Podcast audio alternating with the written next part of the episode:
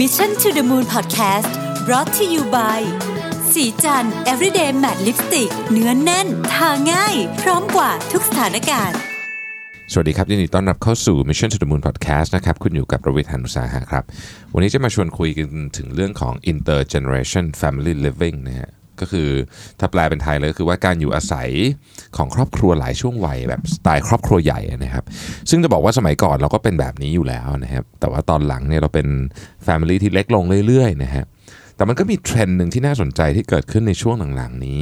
ซึ่งเกี่ยวข้องโดยตรงกับ intergeneration family living นะครับแต่ก่อนจะเรามาเจาะดีเทลตรงนั้นเนี่ยขอไปคุยถึง TED Talk อันหนึ่งผมเชื่อว่า TED Talk อันนี้เป็น TED Talk ที่น่าจะมีคนฟังเยอะที่สุดนะฮะ หลายท่านน่าจะเคยฟังแล้ว แต่ว่าผมขอมาทบทวนให้ฟังอีกแล้วกันนะฮะเขาพูดถึงงานวิจัยที่ยาวนานที่สุดในโลกเกี่ยวเรื่องความสุขนะครับงานวิจัยชิ้นนี้เนี่ยมีชื่อว่า Harvard Study of Adult Development นะฮะซึ่งเป็นหนึ่งในงานวิจัยที่ที่คือยาวนานที่สุดในโลกนะครับแล้วก็ถ้านับย้อนเวลาเนี่ยนะฮะกลับไปเนี่ยโอ้โหมันไปเริ่มกับช่วงนู้นหนึ่งเก้าสามกว่ากว่าสามสามสองสามหกอะไรอย่างเงี้ยนะครับ ก็ ต่อถึงถึงตอนนี้ก็ 80 ปีละแล้วยังคงดำเนินการต่อไปนะฮะนี่หัวหน้าทีมวิจัยนี่เป็นเจเนอเรชันที่ 4 แล้วนะครับก็คือคนที่มาพูดนะฮะโรเบิร์ตวาลดิงเกอร์นะครับเป็นหนึ่งในเท็ดทอที่มีคนฟังเยอะที่สุดนะฮะคือเขาไปติดตามนะครับ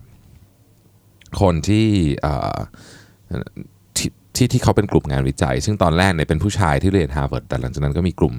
กลุ่มอื่นด้วยเนี่ยนะครับ งานวิจัยชิ้นนี้มีจุดประสงค์ที่จะ ศึกษาพัฒนาการของชีวิตว่าอะไรมีผลต่อสิ่งที่เราเรียกว่าการมีชีวิตที่ดีนะฮะ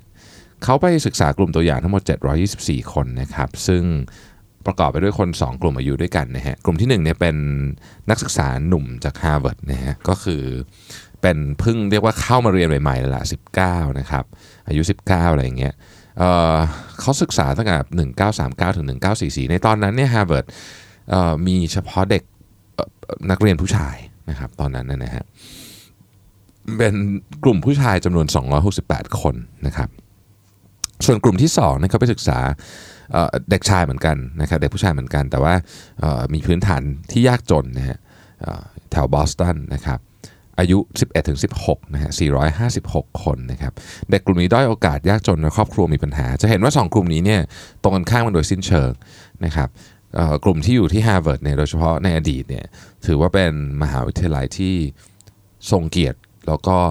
เข้ายากมากก็ต้องยอมรับว่าคนที่อยู่ในนั้นหลายคนก็เป็นครอบครัวที่มีพื้นฐานของครอบครัวที่ดีมากนะครับ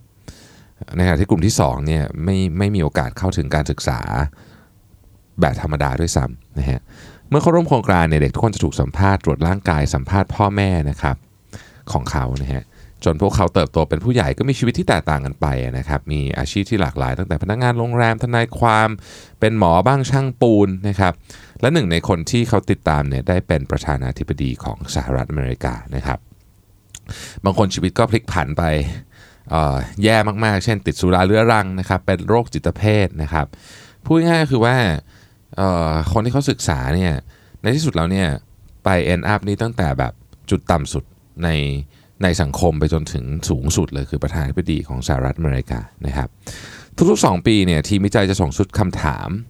ไปเพื่อถามเกี่ยวกับชีวิตของพวกเขานะฮะและเดินทางไปสัมภาษณ์พวกเขาที่บ้าน ขอบันทึกข้อมูลทางการแพทย์ เก็บตัวอย่างเลือดสแกนสมองนะฮะพูดคุยกับลูกๆ ครอบครัวของพวกเขาอะไรต่างๆ พวกนี้นะครับจากข้อมูลจำนวนมากมายมหาศาลเนี่ยเขาได้พบว่านะครับปุกเนี่ยนะฮะเรียบง่ายมากนะฮะ เขาบอกว่าความสัมพันธ์ที่ดีจะช่วยให้เรามีความสุขและแข็งแรงมากขึ้นด้วย คือเป็นทั้งความสุขทางใจและความสุขทางกายด้วยนะครับ โดยทีมวิจัยเนี่ยเขาก็ได้สรุปเรื่องเกี่ยวกับความสัมพันธ์ที่ได้จากงานวิจัยชิ้นนี้ออกมา 3 ข้อด้วยกัน ซึ่งอันนี้เป็นงานวิจัยที่มีหลักฐานทางวิทยาศาสตร์ support นะฮะ ดังนั้นเนี่ยไอ้สามข้อที่สรุปออกมาเนี่ยจึงเป็นข้อที่แบบมีน้ำหนักมากทีเดียวนะท่านต้องใช้คำนี้นะครับ ข้อที่หนึ่งเนี่ยนะฮะความสัมพันธ์ทางสังคมเนี่ยมีผลต่อเรามากนะครับความสัมพันธ์ทางสังคมเนี่ยมีประโยชน์กับเรามากนะครับ และในขณะเดียวกันความเหงาเนี่ยก็ทำร้ายเรามากเช่นกันนะครับ คนที่มีความสัมพันธ์ที่ดีกับครอบครัวเพื่อนและสังคมเนี่ยจะเป็นคนที่มีความสุขสุขภาพดีและอายุยืนนะครับ คนที่มีความสัมพันธ์กับผู้อื่นน้อยกว่ากลายเป็นคนที่ไม่มีความสุขสุขภาพเสื่อมโทรมตั้งแต่ช่วงวัยกลางคน การทำงานของสมองก็เสื่อมเร็วกว่า และอายุสั้นกว่า คนที่ มีความสัมพันธ์กับคนรอบตัวมากกว่านะครับข้อที่2นะฮะคุณภาพของความสำคัญก็เป็นสิ่งสำคัญนะครับ เรื่องนี้จึงไม่ใช่แค่จำนวนครอบครัวที่คุณมีจำนวนเพื่อนที่คุณมีนะครับมันคือคุณภาพด้วยนะครับ แม้ว่าเราจะมีเพื่อนเยอะหรือคนในครอบครัวเยอะเนี่ยแต่ถ้าคุณภาพไม่ดีเนี่ยก็ไม่ดีเหมือนกันนะครับ ทีมวิจัยพบว่าการมีชีวิตอยู่ท่ามกลางความขัดแย้งนะฮะไม่ว่าจะเป็นเรื่องอะไรก็ตามเนี่ยส่งผลเสียต่อสุขภาพโดยตรงนะครับ การความขัดแย้งมีหลายหลายแบบนะความขัดแย้งแบบของพ่อแม่กับลูกก็เป็นความขัดแย้งชนิดหนึ่งความขัดแย้งของคู่ชีวิตก็เป็นความขัดแย้งชนิดหนึ่งนะฮะความขัดแย้งของพี่น้องอ่าก็เป็นความขัดแย้งชนิดหนึ่งนะครับอย่างในเคสของคู่ชีวิตเนี่ยถ้ามีความขัดแย้งเยอะความรักจืดจางเนี่ยบางทีอาจจะทำลายสุขภาพมากกว่าหย่าร้างกันอีกนะครับ แต่ในขณะเดียวกันการมีชีวิตอยู่ท่ามกลางความสัมพันธ์ที่อบอุ่นเนี่ยมันเหมือนเป็นเกราะกำบัง เป็นภูมิคุ้มกันให้กับเรา เป็นภูมิคุ้มกันที่เป็นภูมิคุ้มกันจริง ๆ ด้วยนะฮะทำให้ร่างกายเราสุขภาพดีขึ้นด้วย นอกจากสุขภาพจิตดีขึ้นด้วยแล้ว สุขภาพจิตดีกว่าแล้วนะครับ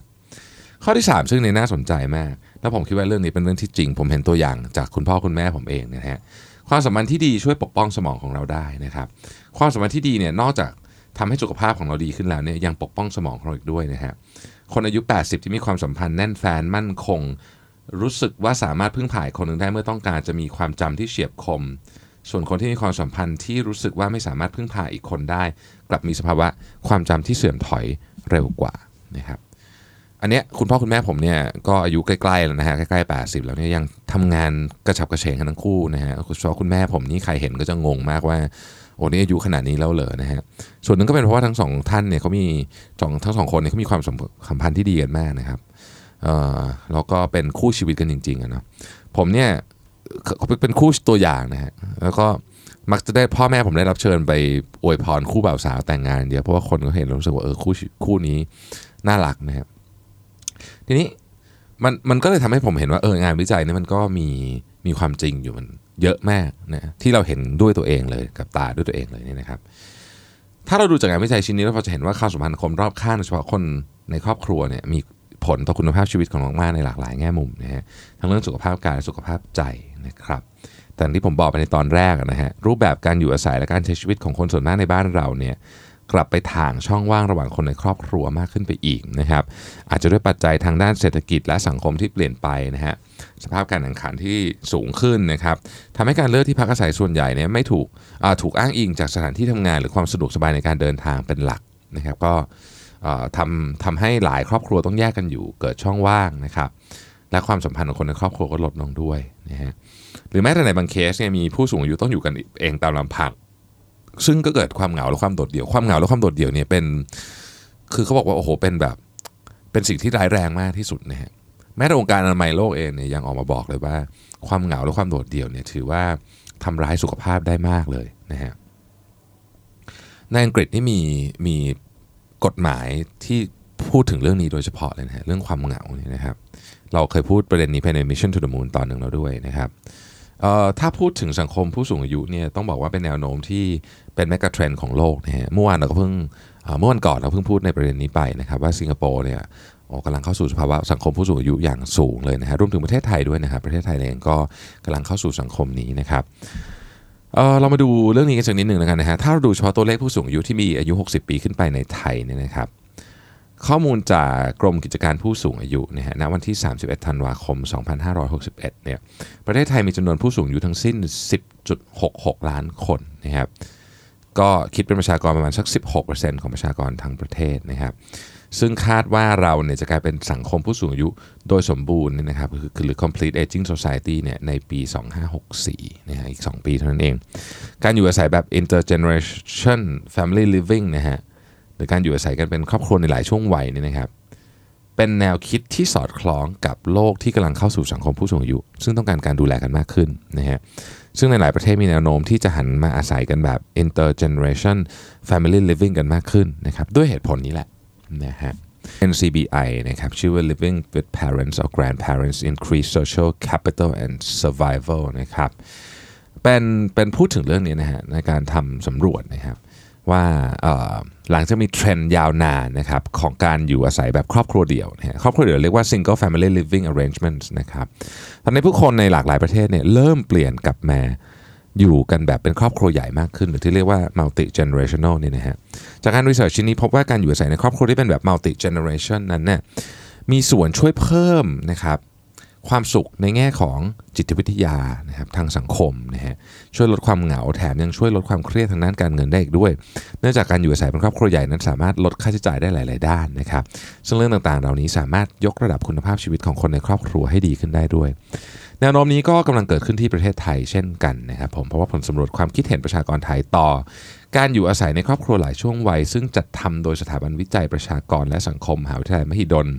ที่ได้ไปสำรวจตัวอย่างประชาชนที่มีอายุตั้งแต่ 15 ถึง 65 ปีจำนวน 400 คน พบว่า 70.8%นะครับต้องการอาศัยอยู่ในบ้านที่ประกอบไปด้วยสมาชิกหลายรุ่นนะครับ กลุ่มตัวอย่าง 30%มองว่าการไม่ได้พักอาศัยอยู่ในบ้านเดียวกัน เป็นข้อจำกัดอันดับแรก ของการมีปฏิสัมพันธ์กับคนในครอบครัว และเมื่อถามถึงเรื่องสุขภาพจิตของสมาชิกในครอบครัวแต่ละรูปแบบ ก็พบสิ่งที่น่าสนใจว่ากลุ่มตัวอย่างที่อาศัยอยู่ แบบครอบครัวที่มี 3 รุ่นด้วยกันในบ้าน มีค่าเฉลี่ยสุขภาพจิตที่ดีกว่าครอบครัวแบบอื่นเกือบทุกด้านนะครับด้วยเหตุผลว่าสมาชิกในครอบครัวมีความรักและผูกพันต่อกันทำให้รู้สึกมั่นคงปลอดภัยมากยิ่งขึ้นนะฮะผมผมเน้นผลตรงนี้อีกนิดหนึ่งนะครับผมอีกรอบหนึ่งกลุ่มตัวอย่างนะฮะที่ อยู่อาศัยแบบครอบครัวที่มี 3 รุ่นในบ้านนะฮะก็คืออาจจะเป็นคุณปู่คุณย่าคุณพ่อคุณแม่และลูกเนี่ยมีค่าเฉลี่ยสุขภาพจิตที่ดีกว่าครอบครัวแบบอื่นเกือบทุกด้านนะครับด้วยเหตุผลที่ว่าสมาชิกในครอบครัวมีความรัก และความผูกพันต่อกันทำให้รู้สึกมั่นคงปลอดภัยมากขึ้น นั่นก็เป็นเพราะโดยปกติแล้วธรรมชาติของมนุษย์ทุกคน ต้องการการดูแลเอาใจใส่จากบุคคลที่รัก นั่นก็คือคนในครอบครัวนะครับดังนั้นผู้สูงอายุส่วนใหญ่ย่อมปรารถนาที่จะอยู่ร่วมกับครอบครัว ส่วนสมาชิกในครอบครัวที่เป็นบุตรหลานก็ต้องการเอาใจใส่และความรักเช่นกันหากได้ผู้สูงอายุ ร่วมกันอยู่กับบุตรหลานทำให้ความสัมพันธ์ในครอบครัวแน่นแฟนยิ่งขึ้นนะฮะเสริมสร้างความอบอุ่นและส่งเสริมพัฒนาการของเด็กไปด้วยนะครับ ผมเองคิดว่าแนวคิดเรื่อง intergeneration family living เนี่ยนะฮะก็คือการอาศัยของอยู่ของครอบครัวหลายช่วงวัยเนี่ยเอ่อเป็นสิ่งที่เราควรจะหันกลับมามองทบทวนนะครับนนี้บอกตัวบอกก่อนเลยนะครับว่าเอ่อผมก็อยู่ใน เขตพื้นที่เดียวกับคุณพ่อคุณแม่ใช้คำนี้แล้วกันเนาะก็ก็คือยังอยู่ด้วยกันนะเป็นเป็น intergeneration family living นี่แหละนะฮะเออทุกคนมีพื้นที่ส่วนตัวของตัวเองแต่ในขณะเดียวกันก็มีพื้นที่ที่มาเจอกันได้บ่อยมาก ๆ ด้วยเช่นกันนะครับคุณคุณคุณพ่อผมเนี่ยก็สนิทกับลูกผมมาก สนิทสุด ๆ เลยนะเล่นกันทุกวันนะปู่หลานนะครับก็เล่นกันแบบเล่นกันจริงจังเลยนะฮะเล่นแบบเล่นซ่อนหาเล่นซูเปอร์ฮีโร่อะไรแบบนี้ซึ่งซึ่งมันทำให้คือคุณพ่อผมเขาก็มีความสุข นะครับในขณะที่ลูกผมเนี่ยก็ได้สนิทกับคุณปู่คุณย่าด้วย ก็เป็นสิ่งที่ดีมาก ๆ เลยนะครับดังนั้นเมื่อเราต้องตัดสินใจเลือกที่อยู่อาศัยเนี่ยนะครับ option นี้เป็น option ที่น่าน่าพิจารณานะ intergeneration family living เนี่ยนะครับเอ่อเพราะที่สุดแล้วเนี่ยบางทีเนี่ยต่อให้เราทำงานได้เงินเยอะแค่ไหนก็ตามเนี่ยนะฮะแต่ปัจจัยเรื่องความสำคัญของคนในครอบครัวก็เป็นสิ่งที่สำคัญไม่แพ้กันเนาะจะว่าไปแล้วเนี่ยถ้าเกิดเราเชื่อ research ของ Harvard ที่ทำมายาวนานถึง 80 ปีเนี่ย จริง ๆ แล้วชีวิตที่ดีและมีความสุขเนี่ยมันไม่ได้เกิดขึ้นมาจากการมีเงินเยอะๆสัทีเดียวนะครับมันเกิดขึ้นมาจากความสัมพันธ์ที่ดี กับคนรอบข้างต่างหากและหนึ่งในวิธีการสร้างความสัมพันธ์ที่ดี ก็คือการอยู่ใกล้ๆกันนี่แหละครับ ขอบคุณที่ติดตาม Mission to the Moon Podcast นะครับ สวัสดีครับสัสิ เพราะความสดใสมีได้ทุกวัน